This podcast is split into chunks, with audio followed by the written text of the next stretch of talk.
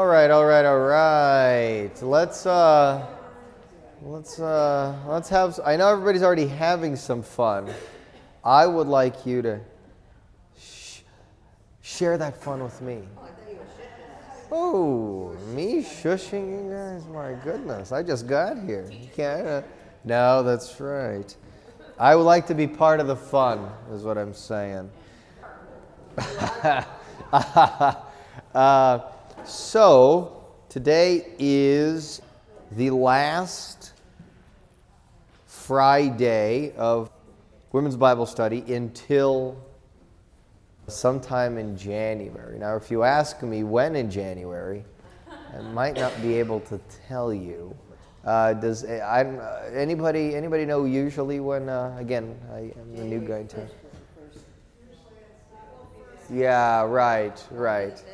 You'll know. It'll be in life together. Uh, everybody's gonna everybody's gonna know about. It. So I think for announcements, that is uh, that's it. If you need some handouts, I put some in other tables, but there is there are some extra ones right here.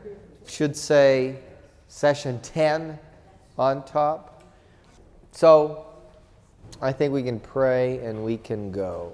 Let's see. Let's pray and let's go to study, not go home. Not yet. This is the second Sunday in Advent week. Raise your heads because your redemption is drawing near. Luke 21. O Lord, Heavenly Father, who through your Son has revealed to us that heaven and earth shall pass away, we ask you, keep us steadfast in your word and in true faith.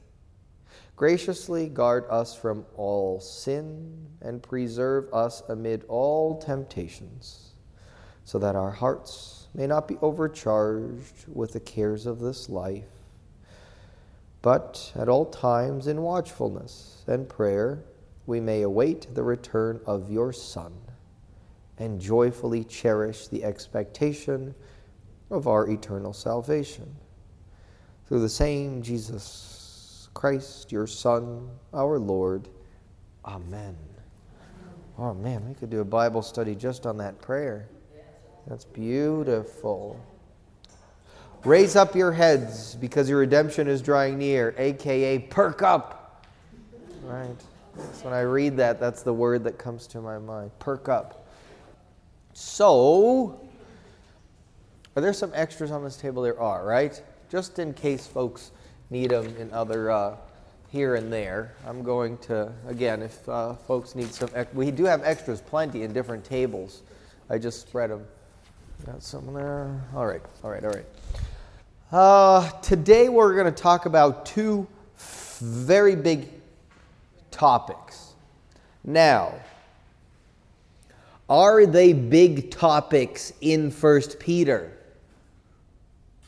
I would venture to say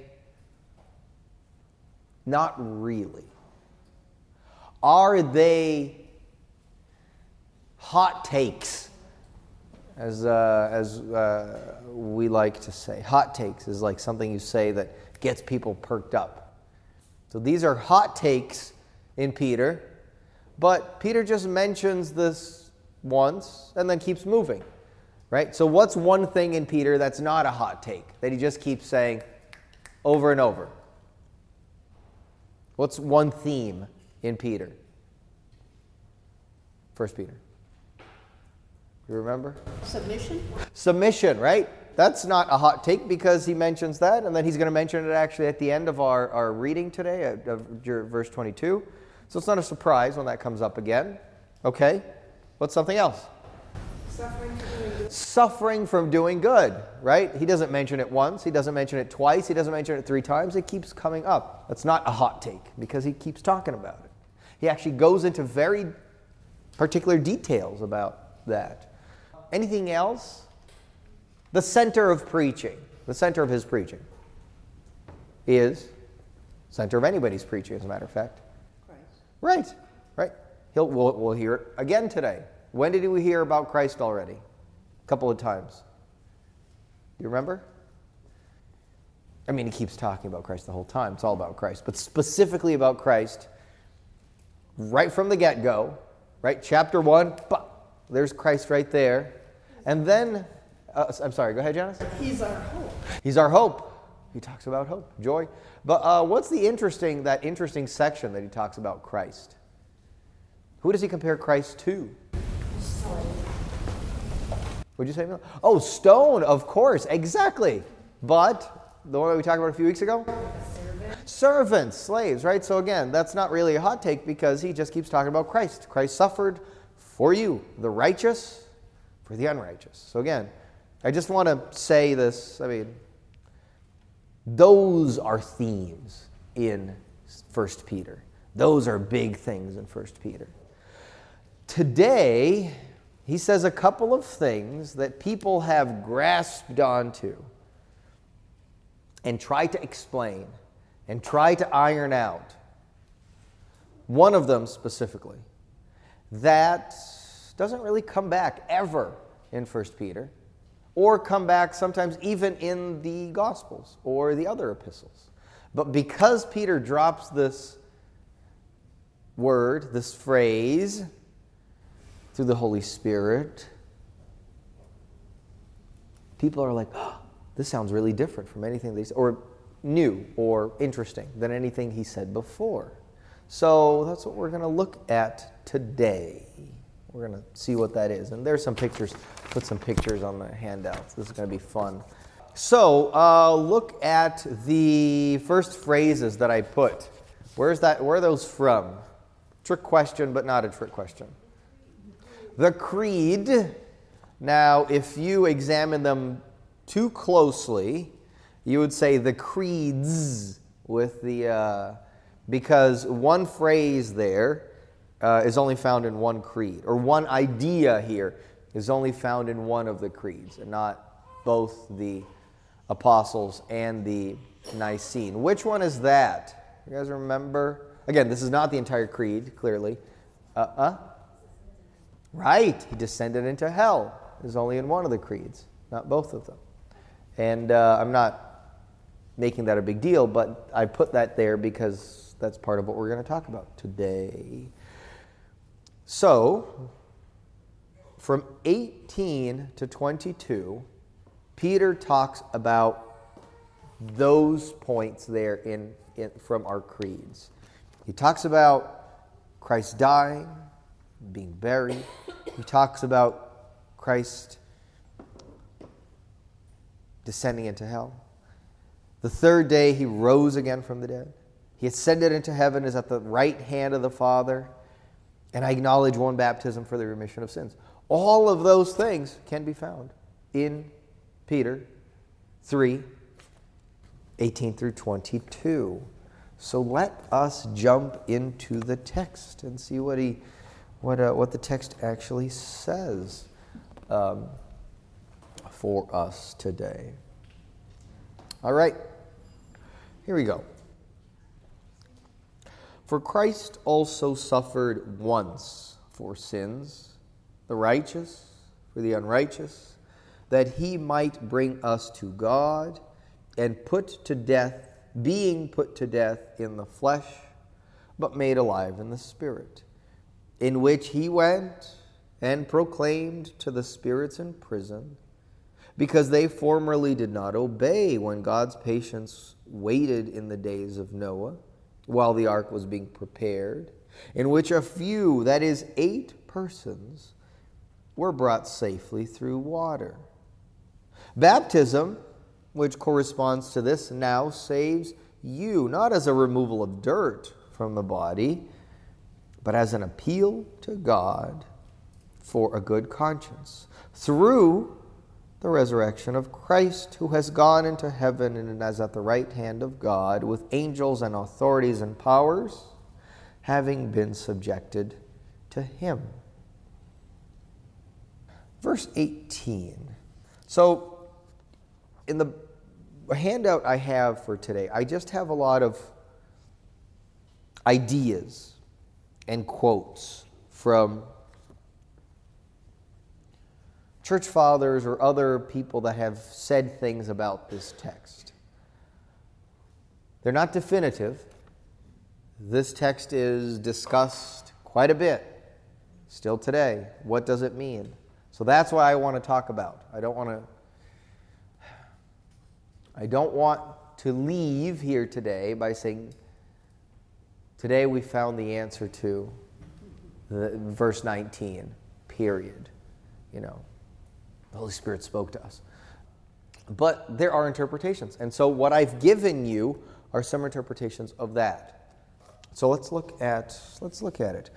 Verse 18. This is not Peter's first time talking about Christ's death, resurrection.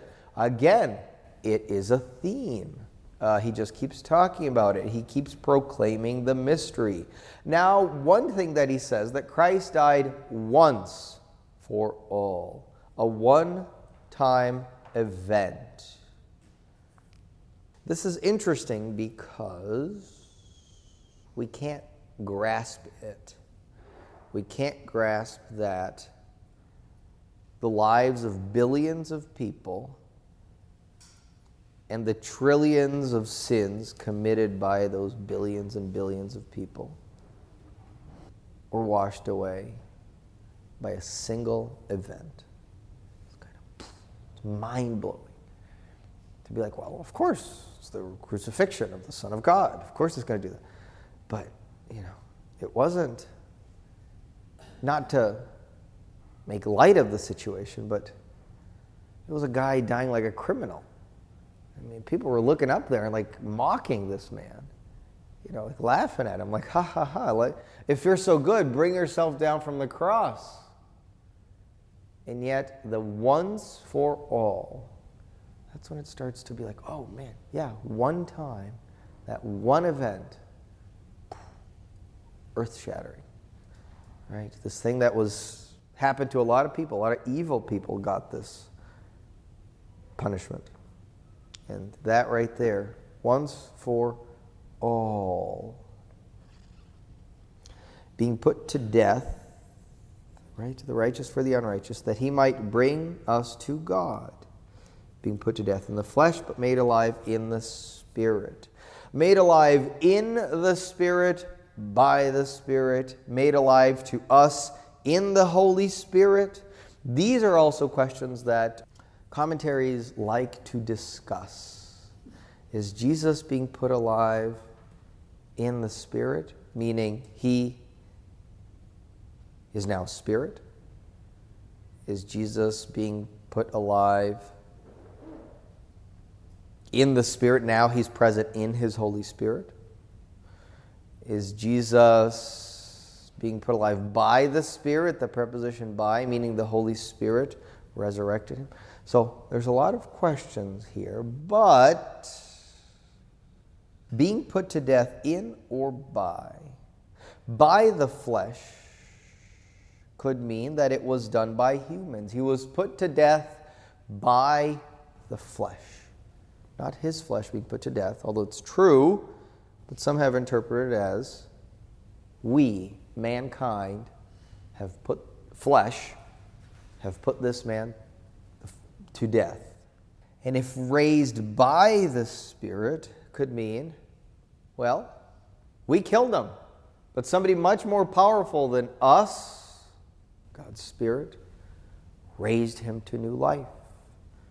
There's that interpretation too, that the flesh of man has put Jesus to death, but we cannot put him to death because God has made him alive. I think that's an interesting. Again, it's just these ideas, these interpretations that are faithful, but it's this it's this part of Peter that is the hard it's one of the hardest texts of the New Testament to interpret, hands down, like by many pastors, theologians, exegetes, scholars. Um, so these are things that they think about. Unbelieving humanity killed him, but he had a physical resurrection by God's Spirit. The righteous for the unrighteous. Jesus is the righteous. And this is very interesting. Remember last time we said, you know, sometimes I wish this was a 16 hour class where we could just keep talking about it and you remember other themes from like 20 minutes ago. So this is very interesting because he says the righteous for the unrighteous on verse 18, in verse 18.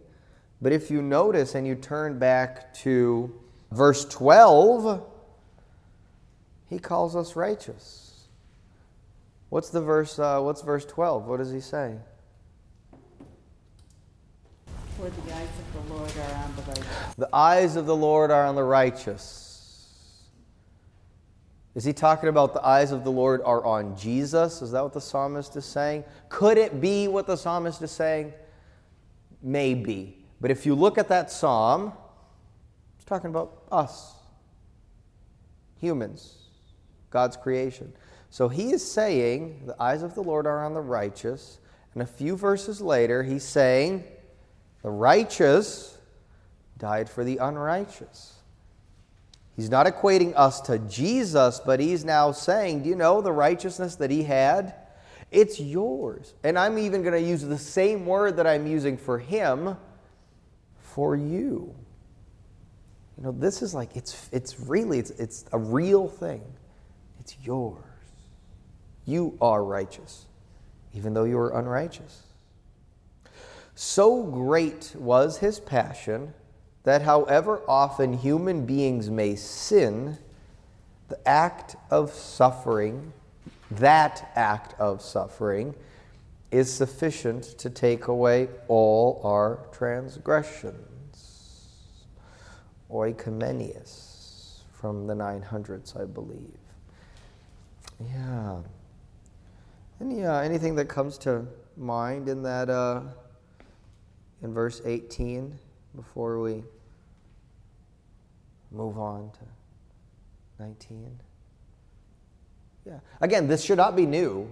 This should not be new, right? Paul talks this way, right? He's made you dikaios, righteous, right? The righteous talk is something that we've heard before, very familiar to us.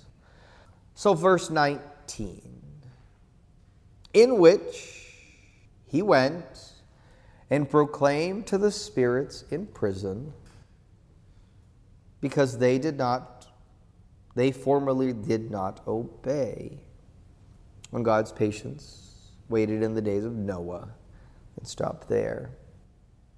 What does it mean that he went and proclaimed to the spirits in prison? Does the word hell appear anywhere here? Or Hades? Right? No. The word for prison is the word for prison that is used here um, on verse 19. Prison, much of, uh, much like where John the Baptist was in, or Peter himself, or Silas and Paul, right? prison. So, what could it mean? What have you heard about this verse? Let's start there. What have you heard about what this actually means? What are some interpretations? We, right, we're supposed to, it's supposed to be one of those that we say in the creed, right? It's supposed to be a same, same. He descended into hell. Well, this talks about hell. But in 1 Peter, it doesn't say hell. It talks about proclaim to the spirits in prison who formerly did not obey. So, uh, what, do, what's, what, do we, what do we do with this? What do we do with this verse? Janice, figure it out for us. One thought was that this was giving them a second chance, but it doesn't necessarily say that. The text does not say that. Okay, I know we all know, but I want to hear it from you. Who is they? Give them a second chance those who were in whatever this person is. Right. Okay, that's a good way to avoid the question. I, I, well, just look at the text, Pastor. Yeah, right, right, right, right. No, I, that's, I didn't want to push any more, as a matter of fact. Yeah, yeah. Uh, Marilyn? Well, aren't we in prison when we're bound up by our sins? Oh. That's a prison all on its own. Okay. Can't see Jesus. Okay. Huh. For non-believers? Non believers. Ooh, that's an M. Yeah. Um, And I may be cheating a bit, yeah. the things on my study Bible. Uh huh. Is it a Lutheran study Bible? Yes, it is. Okay, so you know it's the final word. It says that the fallen angels, Yes, so that's one that I ran into too. Yeah, yeah. that between his death and resurrection went to the prison where fallen angels are incarcerated, and there preached to the angels who are said to have left their proper state and married human women during Noah's time. Right. So we have that there in Noah, right? I mean, in the in the in the text around there that there's funny business going on between Here, the sons of angelic God beings. Yeah, are said to have been angels as they are on Job. yeah, yeah. She preached to these evil angels were probably a declaration to victory.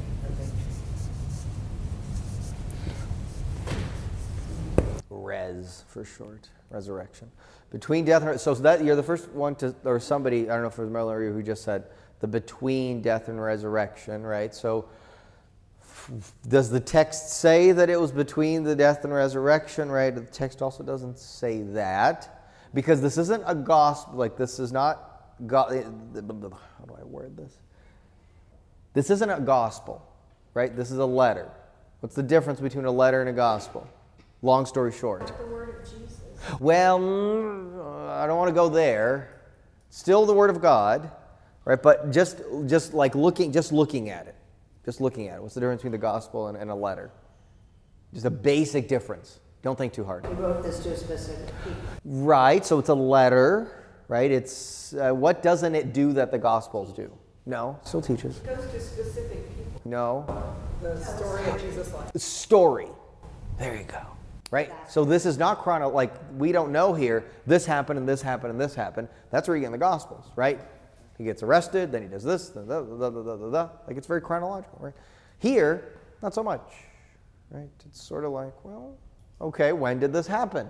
Did it happen? So this is one I've heard very much like all the time, right? And I'm not saying it's wrong, and I'm not saying it's right. I'm just saying this is the popular one is that he went between the time that he was put to death, between the time that he was resurrected. He went down there. It makes sense. Why not? Jesus can do anything. So, fallen angels, right, uh, is one uh, popular uh, because he says, proclaimed to the spirits in prison. Right? So, this idea, and there was an icon. I printed two. Uh, none of the two that I printed is this one that I'm going to talk about. There is an icon of, I don't know if it's Jesus or it's a angel receiving the order from Jesus to go with him, and he's stepping on a, a very dark figure of an angel, and his wings are all bound up, and he's all bound up, and the other angel's sort of like untying him. Right? So, yeah, that icon, if you look at that one, it's going to interpret it as fallen angels. Right? Um, but there are other ones who don't interpret it that way. So let's keep moving. Cyril of Alexandria. Christ came in the flesh to preach to those who were in flesh, physical human beings, you and I. But Christ also went down in his soul, spirit, to preach to those who were disembodied. Because where are their bodies? In the ground, in the grave, right? So, how is Cyril understanding the word spirit? Is he understanding it as fallen angels? No, right? He's saying, no, these are spirits. These are actual people because their bodies aren't there because they're in the ground. Preach to those who are disembodied. Those to those in chains, he said, "Come out." To those in darkness, he said, "Have light." Now this is interesting, and again, this is just one guy, but those who committed idolatry, outrageous ungodliness, and who and those binded by fleshly lusts did not have the power to see this Jesus and were not delivered. So Cyril's understanding is that Jesus shows up to hell, he breaks down the door, And if you were good enough, come on over. I'll take you up to heaven along with the thief on the cross. Right? Uh, but if you were evil, idolatrous, as it says, given to lust, then your sin was so great that just like as it was in, on earth, those sins made you blind and deaf to Jesus. Jody. But Jesus forgave everyone. But Jesus forgave everyone. But Jesus we're talking. That's right. So this is interesting, right? So again, I'm just giving you these thoughts. This is not the final word. Cyril of Jerusalem is not is a big guy. I mean Cyril of Alexandria. We also have a Cyril of Jerusalem. Cyril of Alexandria is not the final word, but again, I'm just giving you these uh, to think about. Yeah, and I was just wondering, eh, the first century Jews, what was their belief about life after death? Because it was Sheol in the Old Testament. Oh, you have what the king of Babylon down there, and all these people, and Jeremiah, and I mean, some Jeremiah obviously was not one of those who was hugely um, Right. sinful or anything. Yeah. Um, you know, it just, I I just wonder, I mean, had the idea of where people were in the after death changed Right. at the time of um, Peter? Yeah, um, you know, we hear, we can go back to Jesus and we hear Jesus talking about this a lot, right? There's those who like to say, well, Jesus spoke more about hell than he spoke about whatever. So there was, I mean, in his own preaching, right, there was the, I, the, the fact of, well, there, was, there is a place where there's going to be crying and gnashing of teeth and weeping. So the idea was there. I mean, it was in his own preaching. Was he speaking differently than other teachers were, right? Was he speaking differently than scribes and Pharisees when he said that? I guess that's your question. The first century's understanding of prison is it the same as the I can't, I can't say just Old Testament because the Old Testament is thousands of years, but is it the same as the Davidic Sheol, right? Like you said, um, or had it changed? I don't know. But that's a very good question. What is so when they hear this? What are they hearing? Right? What are the first listeners hearing? Everything's fine until then, right? Submission and Jesus Christ and righteous for unrighteousness. We're all good, and then he hits us with, wait a minute, what? Yes, please, Carol. Christ died for all. But what are those that are already dead? Right. How about those that are already dead? Does this answer that question? Well, let's look. Let's keep moving. Let's keep moving. Hold that question because that's, I think, the next thing we're going to talk about. And if it's not, we're going to come to it very soon. Clement of Alexandria says they did not see his form, meaning his physical body, but they heard the sound of his voice. Why would he have said that? Why would this guy have said that they didn't see his form, but they heard his voice? He was a spirit, right? So that's another interpretation. He did not go down physically, his body was still in the tomb, but his spirit went down. So they heard him, but did not see him. Hmm. Okay. Maybe, maybe not. means that he, it was between death and resurrection. Right. So that's another. Uh, that's another one that fits there. Not everyone, Severus of Antioch, not everyone who was in the lower regions. Here we get another uh, interest. So it's like lower regions, right? Is that hell? Is that something else? Responded to Christ when he went there, but only those who believed in him. Hmm. Are those who believed in him those who believed in him but died, in his interpretation, with too many sins? Right? So, well, I believe in Jesus, but my sins are greater than my belief. I'm not saying that's a biblical teaching. I'm saying in his interpretation. So he went down and gave those guys a second chance. Right? Is that what this guy is saying? Is that what Severus is saying? Preaching to those who did not know. Okay, so this is another. Uh, um, I feel like I'm screaming. I'm sorry. This is another interpretation of the one that I grew up with. Is this is is this one right here? Or not that I grew up with, but I've heard before. that Christ went to preach to those who did not know who, who did not know. Sorry, forget everything I said about the not. I mixed this one up with the other one. This is another interpretation, not the one I've heard before or grew up with. That he went to preach to those who never knew of the God of Abraham, Isaac, and Jacob, since they never heard about God, this God. So he went to preach to those who died, and those, those who believed went to heaven with him. See what I'm saying? Like it's the whole question of, well, if somebody never heard about Jesus, then are they going to hell? Right, some folks say, well, this answers that question because there are a bunch who never heard about Abraham or the faith of Isaac or the faith of Jacob or the faith of Sarah or the faith of. So Jesus went down to make sure they did. Hey, here I am. Who's believing today? And, uh, and he took them. So that's another interpretation. And then let's, uh, let's turn the page. Uh, so then I get to Luther. This is a strange text, and certainly a more obscure passage than any other passage in the New Testament. I still do not know for sure what the apostle means. I'm going to use that line. Yeah, yeah, and that's okay. I mean, I'm afraid of guys who know everything in Revelation. Right? Oh, the, stay, stay away from those guys. You know, I, they haven't figured out. Uh, it's like the,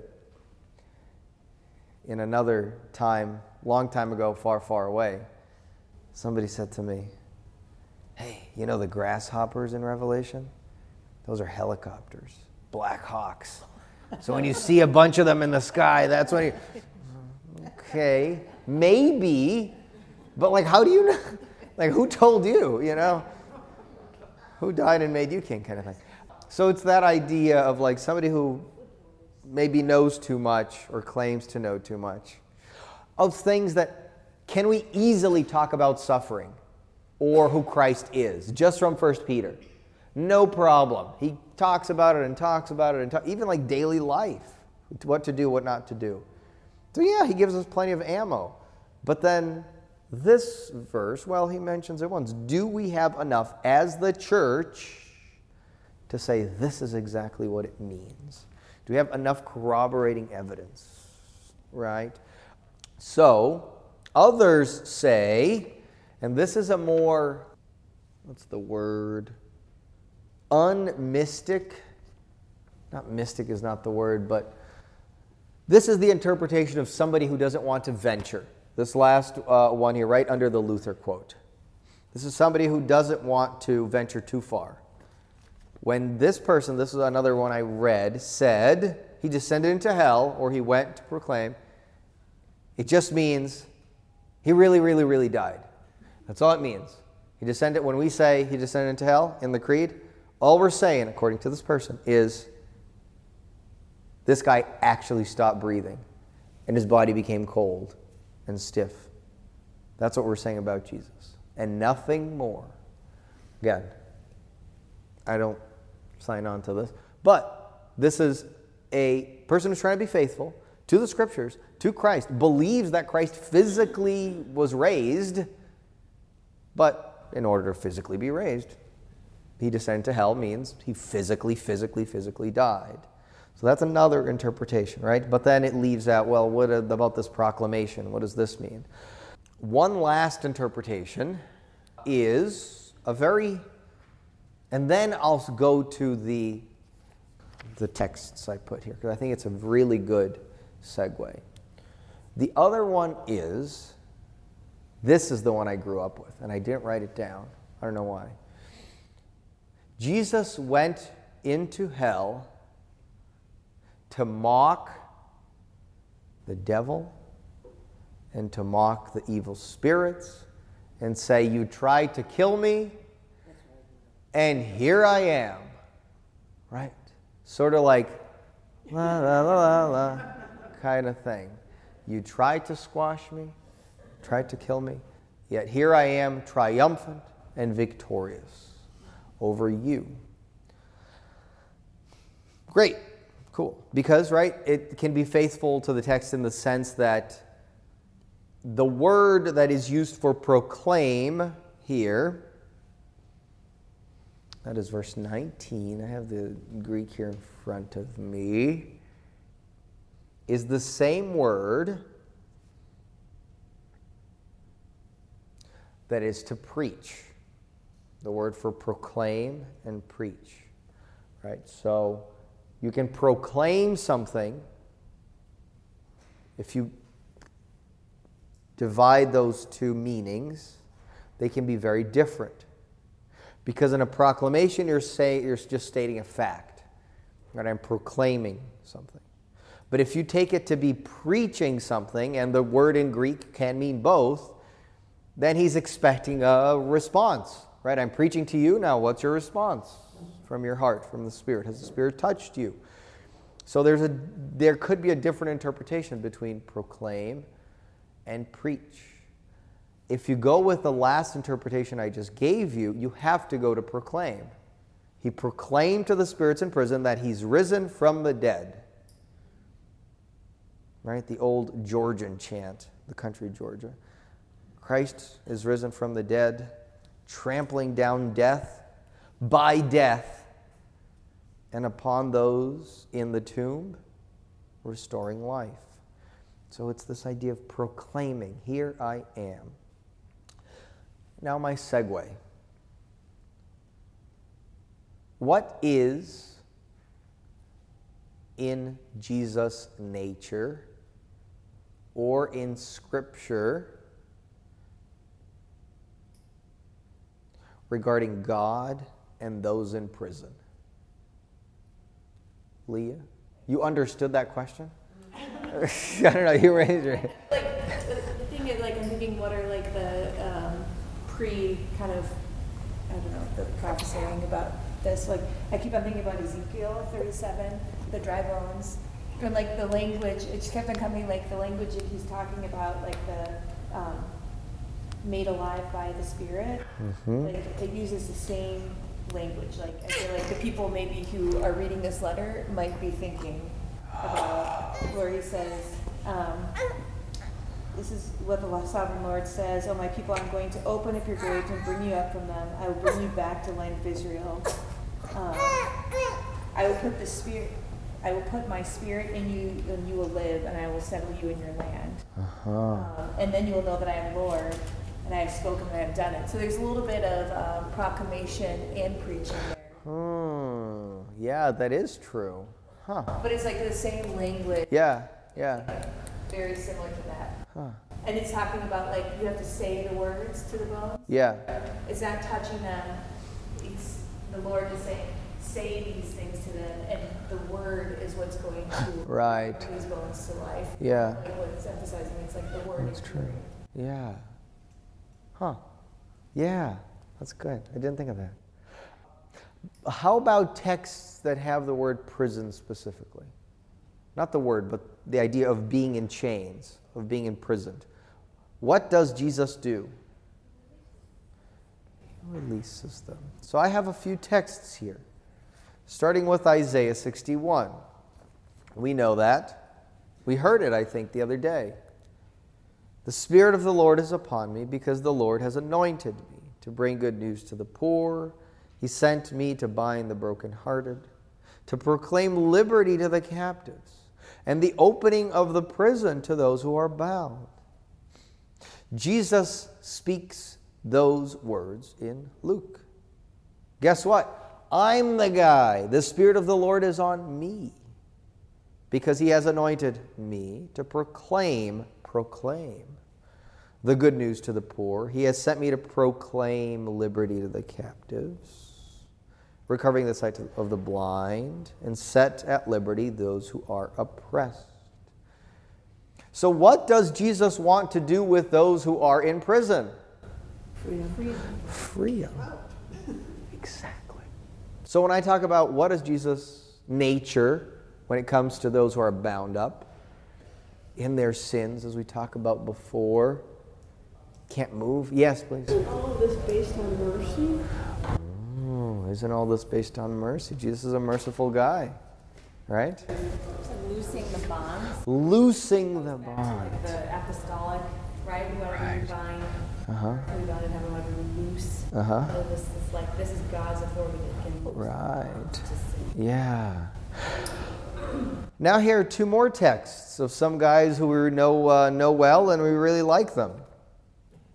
Acts 12. Now when Herod was about to bring Peter out on that very night, he was sleeping between two soldiers, bound with two chains. Not one chain, two chains. And the sentries before the door were guarding the prison. So you got a guy that's bound, you got two soldiers, and you got somebody guarding the door. And behold, now there's a Christmas story. And behold, the angel of the Lord stood next to him, and a light shone in the cell. It is the Christmas story. Why is it the Christmas story? Because A light. the light, the angel, so that, that can only mean one thing. You have light and you have angel, it could only mean that who's with you? Nice. And he wakes him up, he strikes Peter on the side, heavy sleeper. and he says, Get up quickly. And what happened to the chains? He fell off. This is Jesus' nature. He loves setting people free. Now, that's not it. Four chapters later, at midnight, our friends Paul and Silas were in prison and praying and singing hymns to God, and the prisoners were listening to them. And suddenly there was a great earthquake. So the foundations of the prison were shaken, and immediately all the doors were opened and the bonds were loosed unfastened. Now, of course, the story continues. We know a kind of a harrowing story there, right? The guy wants to kill himself. He's like, "Oh no, these guys are all going to run out." That's, but we don't have to talk about that one. Yes. Oh, I just had a thought on the first one. Um, he struck Peter to wake him up. To me, that says something about Peter. Here he is, all bound up, Uh huh. knowing that dear old Harold's probably going to chop his head off or something. Right. And he's asleep. And he's asleep. Yeah. And I think it's not because he's exhausted. Right. Uh, this reminds me of Jesus. Don't you see that? Like you're about to die on this boat with everybody else, and you're over there sleeping. Yeah. It's okay. I'm here. Peter, that's very good. I never made that connection. Yeah, two guys next to him. He's in chains. He doesn't know if, right, his head's going to be on his body or not by the morning. Can you imagine asleep, bound in chains, but he can't move? Yeah. Right. That's fine. Yeah, and you're so asleep that the somebody needs to kick you awake. Yeah, yeah, huh. That's good. So here's what I'm saying. Now let's look at uh let's look at the uh, let me say something before we look at the pictures. Jesus loves setting thing people free. If you read this text with that fancy word, hermeneutic, with those glasses, they're like, he's setting some people free. Can we say more? I don't think so. Who is he setting free? Why are they in prison? We have to read this text and smile and say, This is good news. The good news that was given to me when he set me free is what's going on here. I don't know where. I don't know why. Well, we do know why because he's merciful. But that's all I can say. I'm not going to venture too far. All this should make us do is smile and say, huh, Jesus is doing what he likes to do. Jesus is doing his favorite thing. And it's setting people free. Yeah, like Marilyn's interpretation of it, like all sinners, like this sin binding us. Sin binding. And this idea too of like, I like where he's writing in verse eighteen, that he died for our sins to bring us to God. It's kind of this idea of mercy too, like we are not having to chase God, like he is there trying to bring us closer. Right. sin is what's binding us, but it's like he's trying to unbind us to bring us closer. So, Right. Because sometimes you can think of like a vengeful God or like, uh, you know, Right. like, don't Yeah. do these things, don't do these things. If you want to get close to him, you've got to do all these things. But he's actually trying harder to bring us to. Yeah. Trying to like, That's true. Yes, always. I love that final phrase. Yeah. He's always trying harder to bring us to Him than we are to come close to Him. Always true. If there's a phrase that's always true. I want to look at the pictures before we get into baptism and Noah. The first picture, so I put two pictures of that text, right? The first one, and then the first one on the second, well, the one that's by itself, and then the first one on the second page. What do you see uh, on that uh, on that second, on that first picture? What are things you see in that picture? This is how this person interpreted it. I, I didn't write the name. I'll bring that. Jesus is teaching about his death, Oh, right. So he's pointing to his death.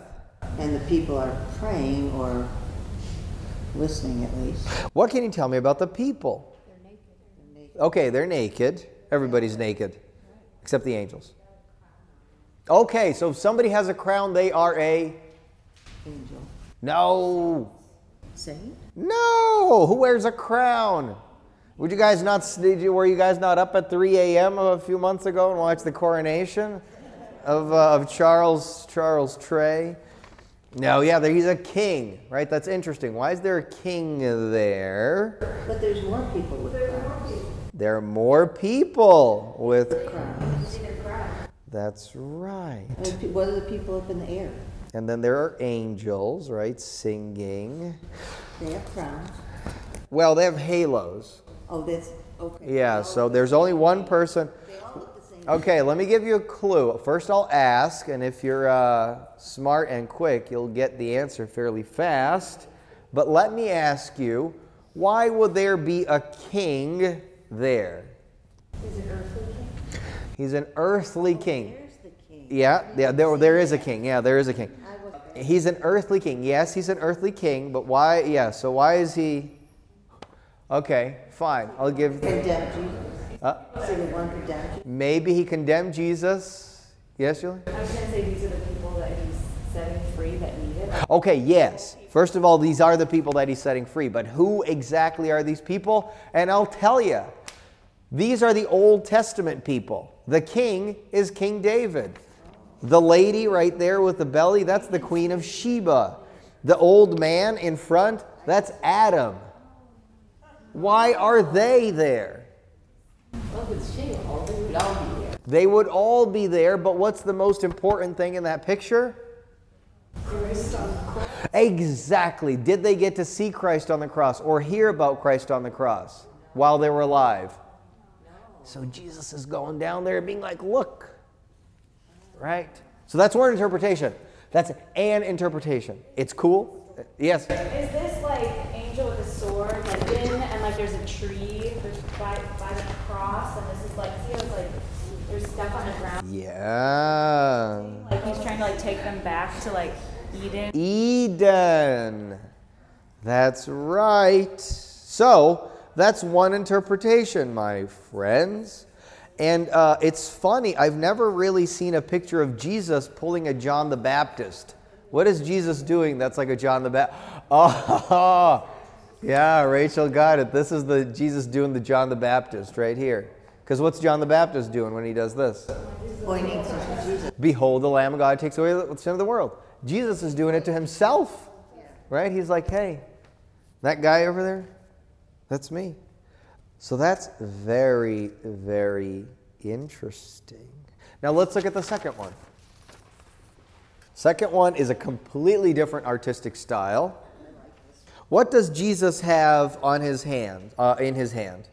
A flag, A flag, and that flag is the universal symbol of Christian symbol of what?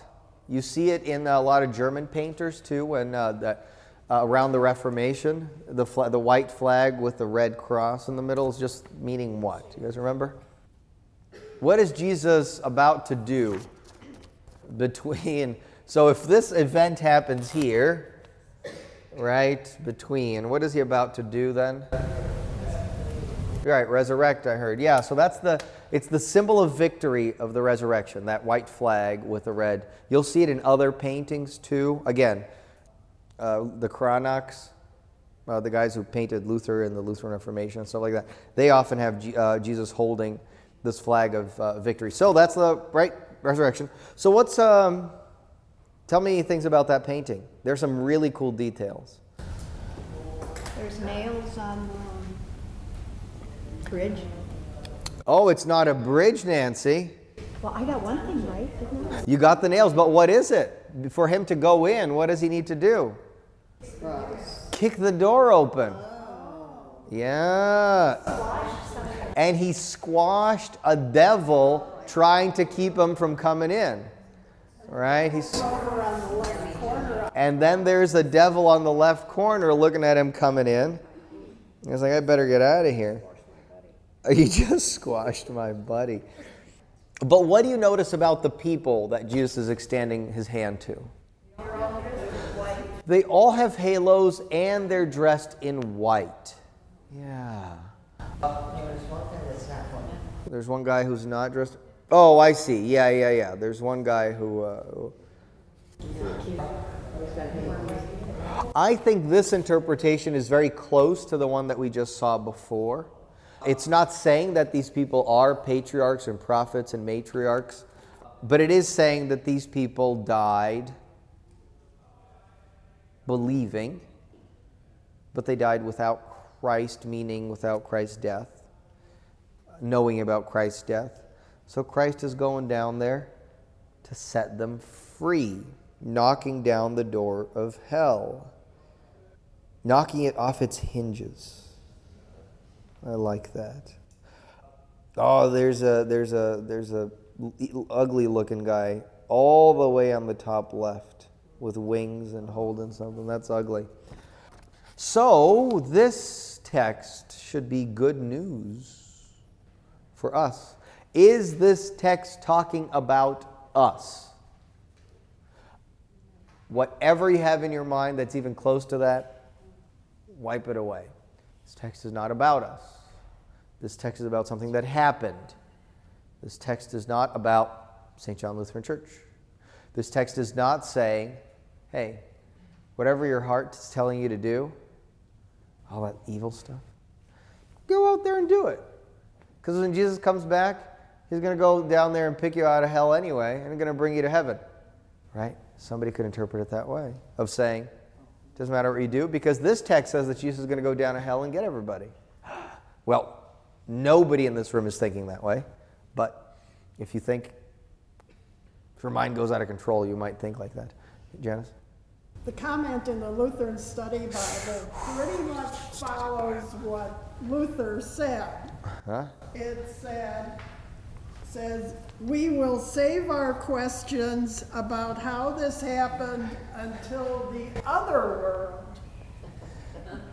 Then not only this mystery, but others will be revealed that we simply believe here and cannot grasp with our blind reason. That's kind of what Luther said. Did we just waste an hour here of uh, I feel like I could have just gone home. I mean, Janice could have just Yeah, it's very true, right? We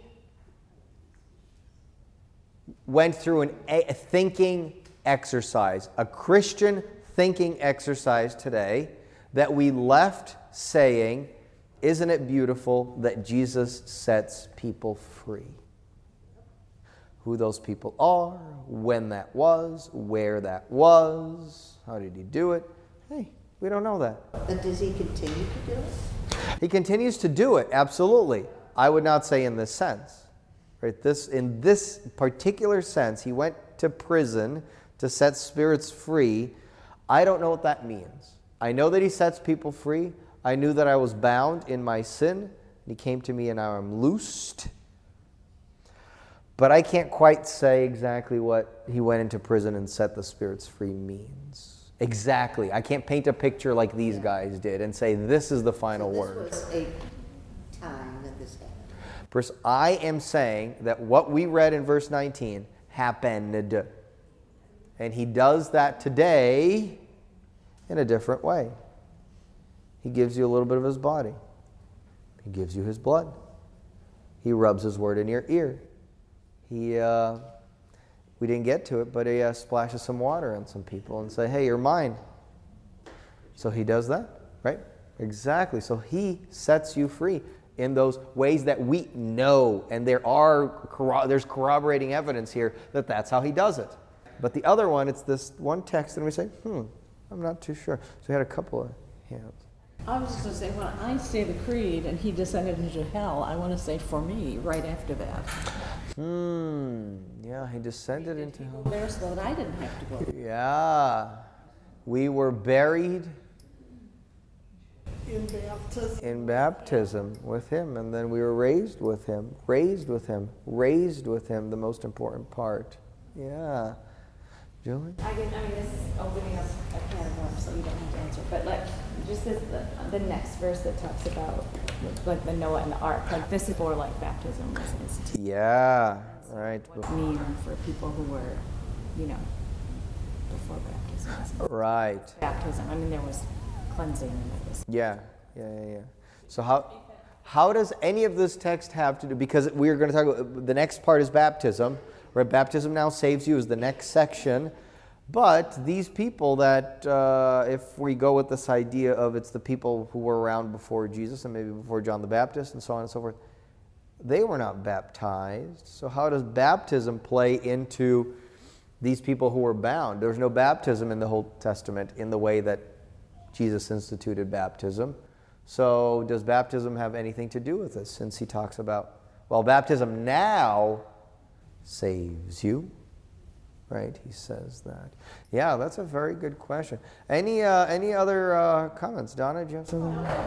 Oh. Blood, so his people got baptized. That's right. Well, hey, you're jumping ahead. I was just going to say the same thing, that he saved Noah through, through the water, Right. which is like, Yeah. Save Noah through the water.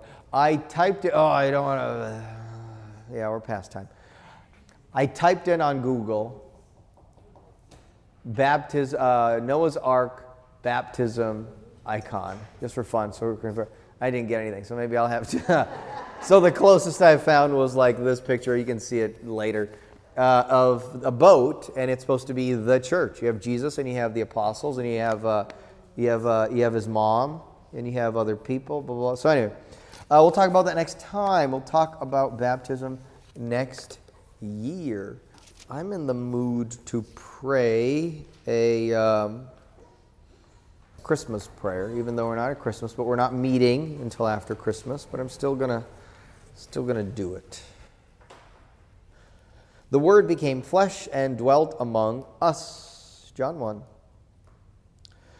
We pray you, O Lord, to purify our hearts that they may be worthy to become your dwelling place. Let us never fail to find room for you, but come and abide with us so that we may also abide in you, who at this time was born into the world for us. And you live and reign, King of kings and Lord of lords, now and forever. Amen. All right, I'll see you guys in a bunch of weeks. I'll miss you. Come to church, so I uh, so I see you at church.